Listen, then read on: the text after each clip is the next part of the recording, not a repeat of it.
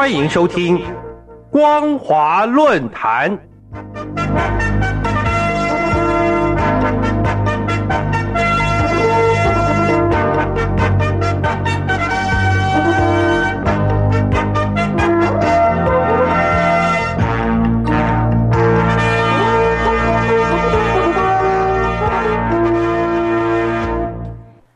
各位听众朋友，大家好，欢迎收听今天的光华论坛，我是兰陵。今天要谈论的主题是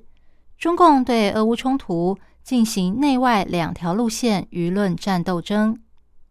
近期，俄罗斯与乌克兰的冲突激化了国际舆论战，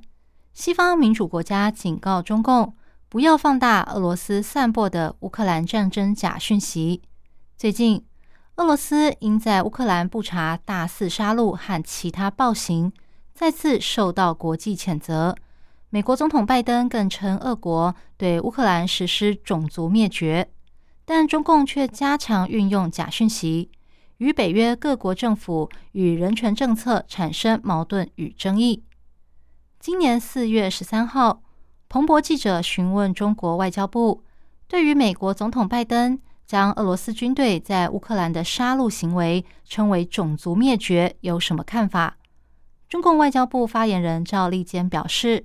国际社会所做的任何努力都应该为紧张局势降温，而不是火上加油；应该推动外交解决，而不是使紧张局势进一步升级。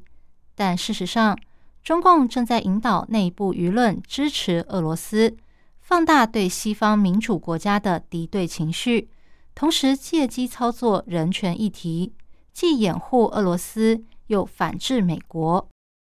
在上述同一天，谈到俄罗斯军队涉及种族灭绝议题时，中国央视记者提到，美国国务院发布二零二一年国别人权报告，攻击中国的政治制度和人权状况。美国国务卿布林肯说。中国政府正在新疆对维吾尔族、穆斯林和其他少数族群犯下种族灭绝和反人类罪行，同时侵蚀香港的基本自由和自治，并在西藏进行系统性镇压。请问中国怎么看待这件事？赵立坚回答：美国政府年复一年借着人权报告诋毁、抹黑中国，攻击世界多国多地。企图将自己塑造成人权判官和人权标杆。另外，赵立坚也进一步放大美国内外部人权状况。他说：“对内，人权是美国政府始终没有兑现的空头支票。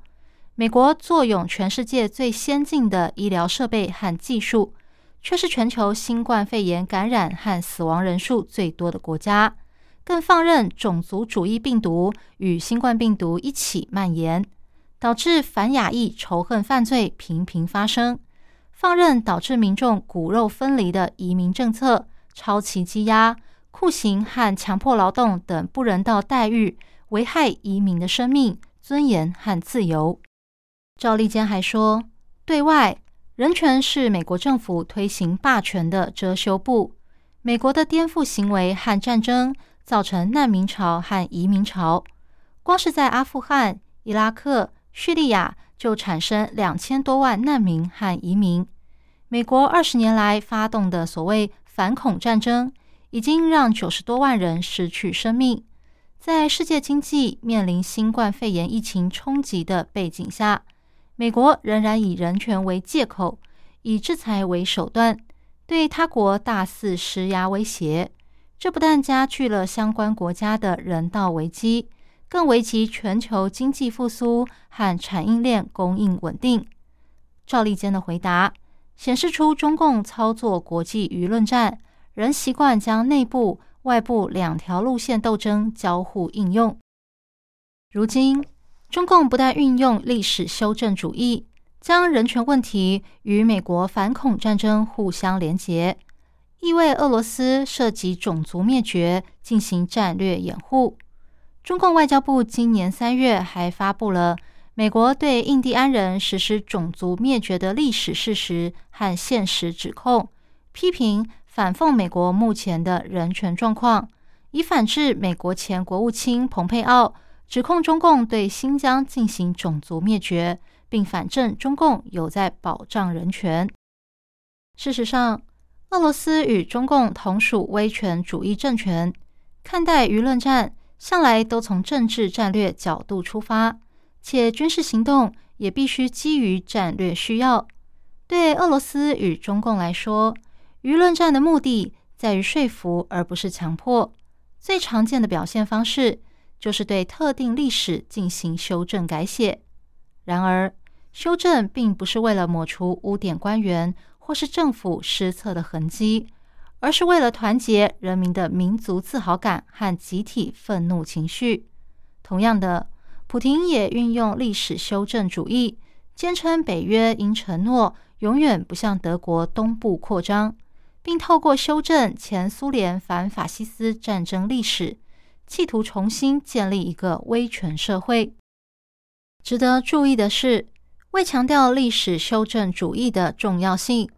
二零一三年一月五号，习近平在新晋中共中央委员会委员、候补委员学习贯彻十八大精神研讨班上，曾引用清朝龚自珍《定安续集》的名言：“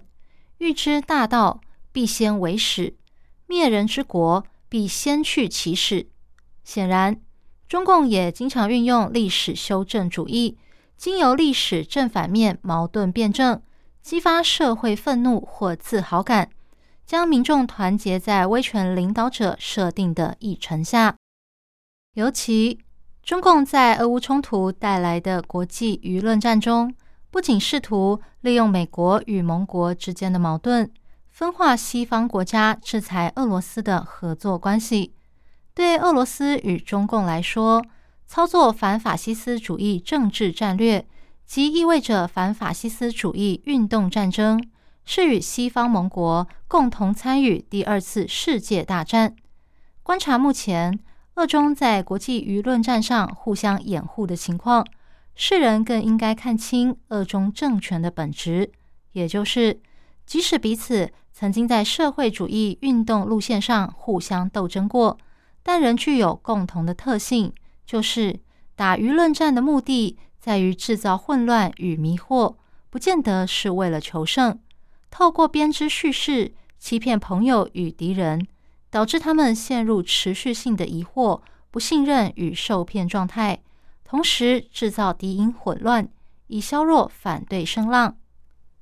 以上是今天的光华论坛。今天分享的主题是中共对俄乌冲突进行内外两条路线舆论战斗争。我是兰陵，感谢您的收听，我们下次再会。